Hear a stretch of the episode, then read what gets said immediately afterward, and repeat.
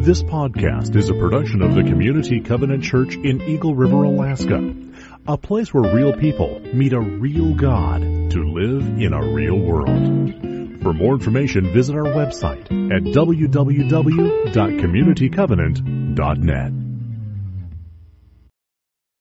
As Janelle mentioned, the scripture reading this morning is from Acts chapter 20, verses 17 through 24, and also 36 through 38. From Miletus, Paul sent to Ephesus for the elders of the church. When they arrived, he said to them, You know how I lived the whole time I was with you, from the first day I came into the province of Asia. I served the Lord with great humility and with tears, and in the midst of severe testing by the plots of my Jewish opponents. You know that I have not hesitated to preach anything that would be helpful to you but have taught you publicly and from house to house. I have declared to both Jews and Greeks that they must turn to God in repentance and have faith in our Lord Jesus. And now, compelled by the Spirit, I am going to Jerusalem, not knowing what will happen to me there. I only know that in every city, the Holy Spirit warns me that prison and hardships are facing me. However, I consider my life worth nothing to me. My only aim is to finish the race and complete the task the Lord Jesus has given me. The task of testifying to the good news of God's grace. When Paul had finished speaking, he knelt down with all of them and prayed. They all wept as they embraced him and kissed him. What grieved them most was his statement that they would never see his face again. Then they accompanied him to the ship. Because of the faithfulness of one man. And all who followed.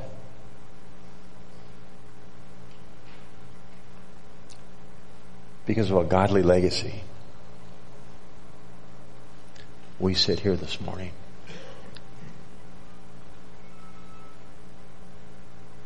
There are a lot of things to invest yourself in, a lot of things for you to aspire to in life. But when I look at that, um, that piece,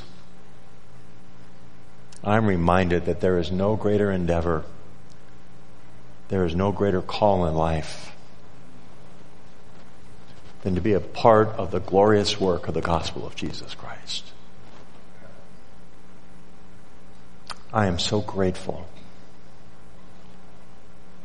that we have been handed a legacy a legacy of faith. And you know, as we talk about that, that legacy being passed on to us, 2015, a, a faith legacy. At first I say, no, no. It has so much weight. It's so heavy. You know, I think of Axel Carlson and you look forward and Hank and Lil and, uh, you know, the, Reynolds and Ralph and Gert and the Bruckners and I can go on and on and, and mention families and people and that have just given themselves wholly and totally and completely to the work of the gospel in Alaska. And then I realized really it's not our legacy. It belongs to the Lord. And it's not heavy. Because it's His. And by the power of His Holy Spirit, because it's a legacy that no one person or group of people can, can carry, by the power of the Holy Spirit, it's not a burden. It becomes light. And in that legacy is a sense of commitment and conviction. It's not a duty in the sense that we have to do it. It's we're compelled. The love of Christ compels us. It's an honor. It's a privilege. And it's ours. It's all of ours. 2015, a, a faith legacy. Years ago, Lori and I were driving down interstate, well, business loop 80 in Sacramento. And we saw the first of what was to become a massive advertising and billboard campaign. You know, you might remember it. You're, you're from Sacramento. You remember the billboard? It started out, it had a question on it. Here's the question. It said, you can show it on the screen. It said, what do you want on your tombstone? What do you want on your tombstone? And I looked over the lore, I said, man, that is a bold, provocative question. There must be some huge funeral home in the community that is advertising, right? That's what I thought. And uh, as the weeks went by, eventually, what we came to realize, the question was for tombstone pizza. what do you want on your tombstone, right? Pepperoni, uh, sausage. It's a good question though, isn't it? It causes one to reflect. It causes one to ask the question, what is it that we want to be remembered for? What is the legacy of our lives? You know, the scripture says life is like a vapor. It's like a mist. The days of a man or woman. It's here and like a mist it evaporates. And, and so whether we're young or whether we're older, that question is relevant to each of our lives. When I think about the question of what do you want on your tombstone, um, I came across a, a, website and it had uh, some epitaphs on tombstones of some fairly famous people. I'd like to share them with you. Rodney, uh, Rodney Dangerfield. Uh, his is, there goes the neighborhood uh, Mel Blanc. You might remember him from Looney Tunes, right? His says, that's all folks. Billy Wilder, author, says, I'm a writer, but then nobody's perfect. Merv Griffin, do you remember him? Talk show host? He says, I will not be back after this message.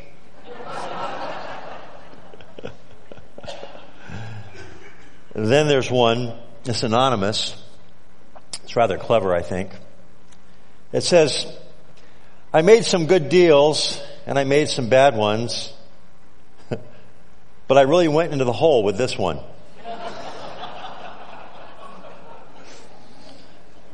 and then of course, maybe one of the most famous, Martin Luther King. A serious note. His is inscribed, free at last, free at last, thank God Almighty. Free at last. Now that's something to be remembered for, isn't it? But I have to share with you the, uh, the best that I've encountered. It's personal. Lori and I were staying at her parents' house. This is many years ago. It was over the holidays. We had driven down from Sacramento, spending Christmas with her parents, and it was early one Sunday morning. It was a Sunday we were to drive back home to Sacramento, and we were awoken to this crash of glass, and we heard Lori's mom actually scream out. And uh, Lori says, "Get in there, Todd. Help!" You know, and so I pulled up a, a pair of jeans that was laying across the the edge of the bed and it happened to be hers and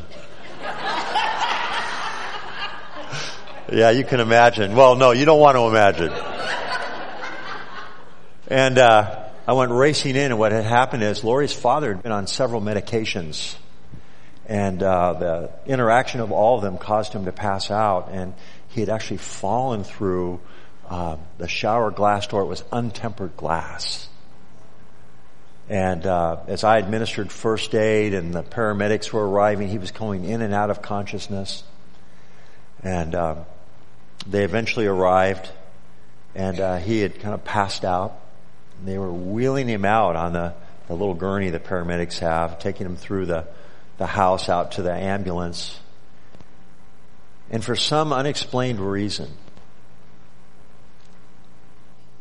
he lifts his head up off the, the gurney.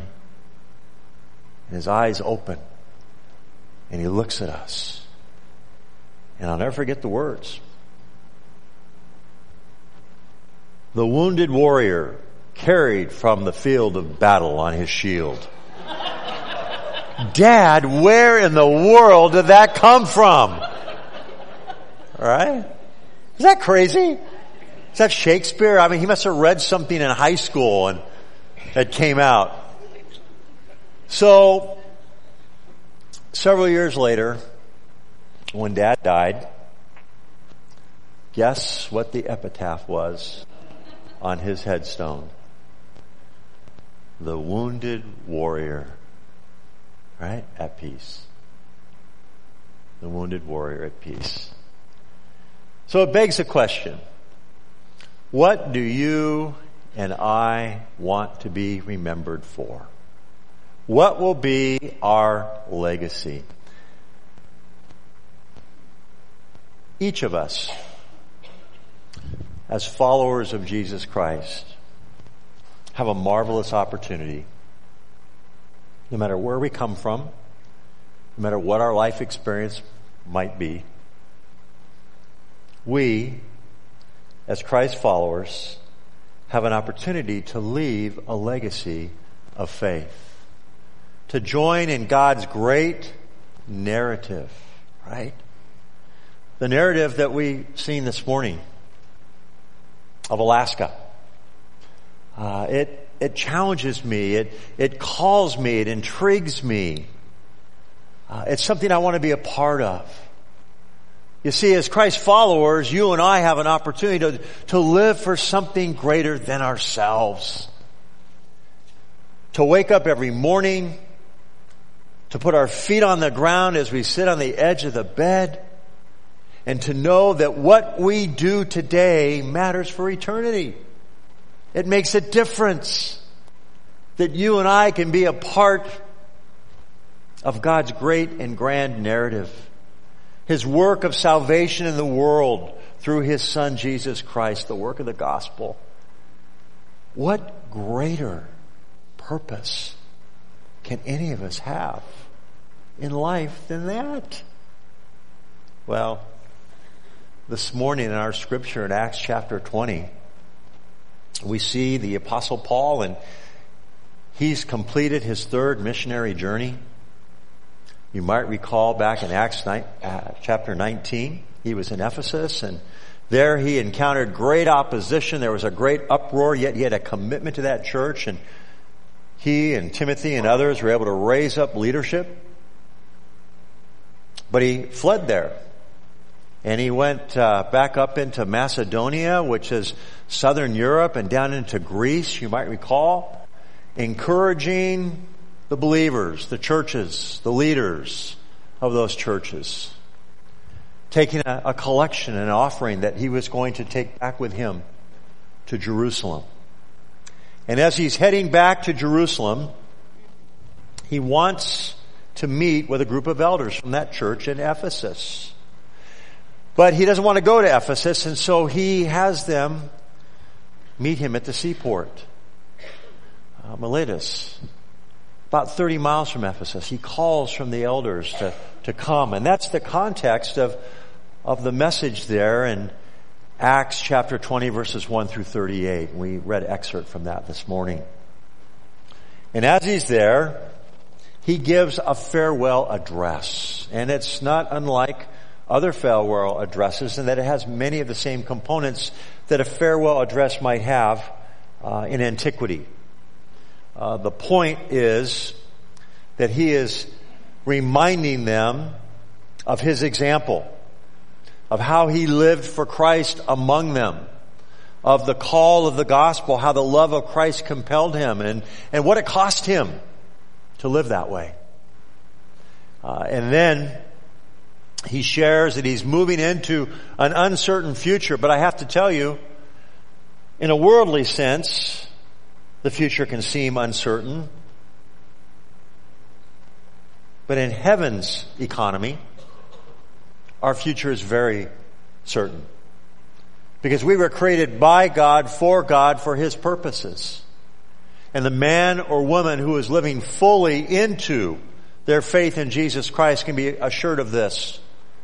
That no matter how uncertain the temporal circumstances of one's life might be or how they might appear, there is a certainty that comes from walking with Jesus.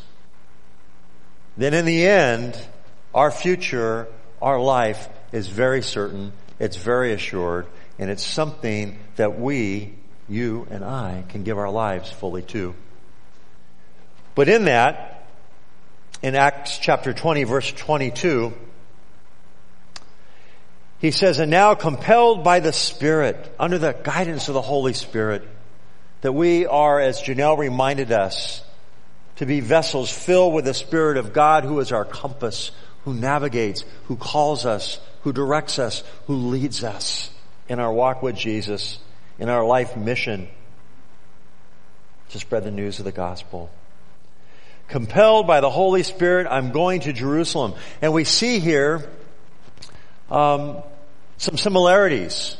You might remember Jesus directs himself towards Jerusalem. And he knows what awaits him there is suffering and ultimately death. And he's going to go to Jerusalem, Jesus, and there he has several trials before he is eventually um, crucified. And so here we see Paul setting his sights towards Jerusalem for the sake of the gospel, for the message that Christ had given him.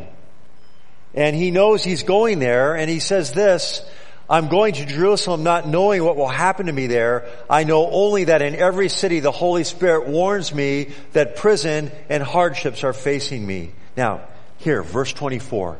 This is a great verse. This is his life mission statement. He knew what his life was about.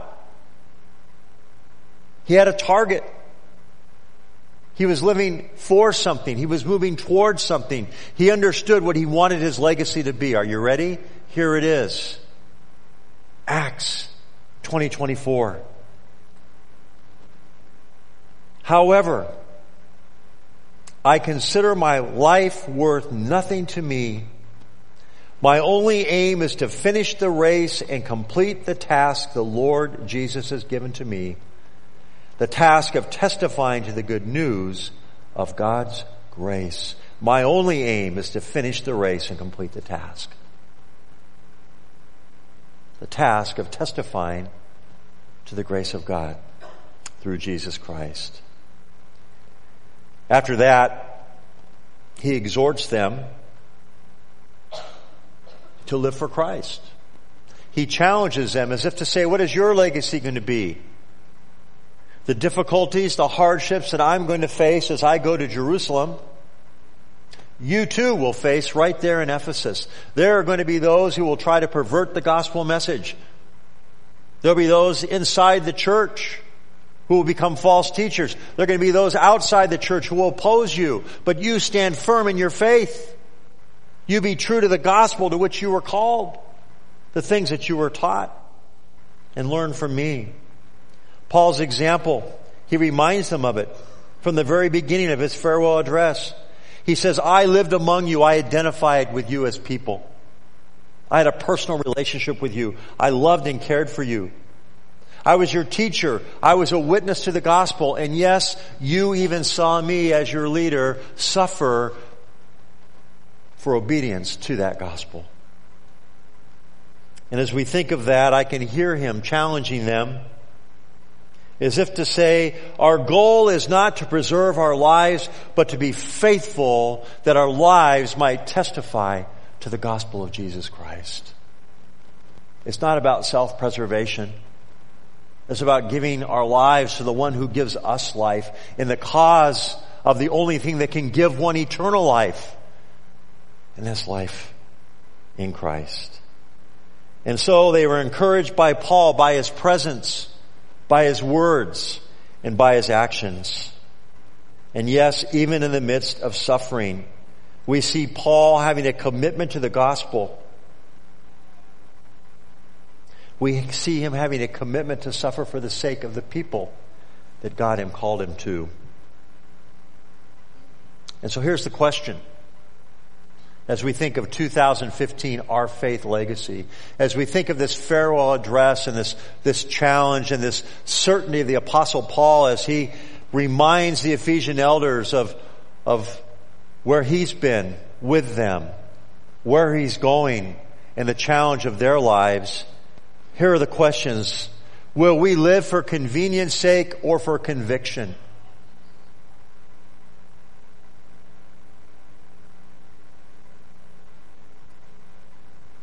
Will we live for comfort or we live with commitment?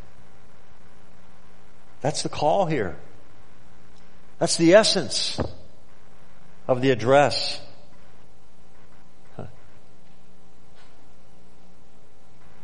Second Timothy 4 7.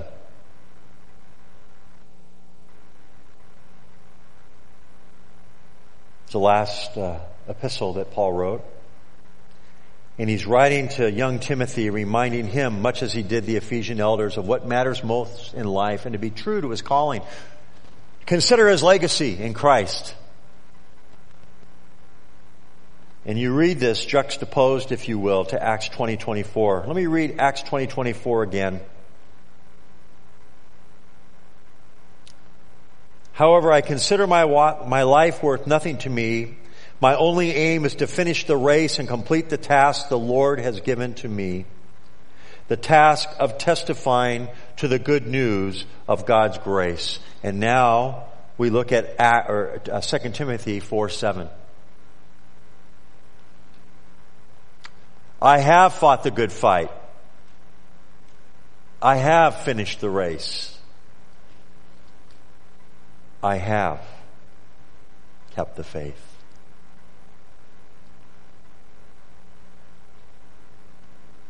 he finished what he set out to do. In that great confession of faith, the Westminster Catechism, right? We, we read, what is the chief end of, of men and women who are followers of Jesus? What's their legacy? The legacy is this, to glorify God to glorify God and to enjoy Him forever. You know, as I think about what I want on my tombstone, what I want my legacy to be, what I want people to remember me for, there's a passage in Hebrews chapter 11. It's that great hall of faith where it, it looks at the lives of men and women who in faith persevered in what seemed to be an uncertain future, yet certain in the promise of God. And before it has its crescendo, moving to, to chapter 12 where it looks as Christ as the ultimate example of what it means to persevere, it says this about these people. It says, Therefore, God is not ashamed to be called their God. And when it's all said and done, when my days on this earth are finished, you know what I want on my tombstone? I want it to say, and God was not ashamed to be called Todd's God. I want to leave behind a legacy of faith. How about you?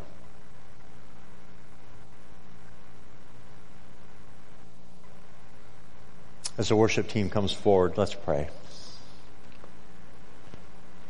Father, this morning we are reminded that we were created by you and for you, for your purpose. And as Rick Warren reminds us in his book, The Purpose Driven Life, unless we understand that, nothing else in life will make sense. But Lord, life does make sense to us as followers of Jesus. We have been called to live for something greater than ourselves, a noble and high calling.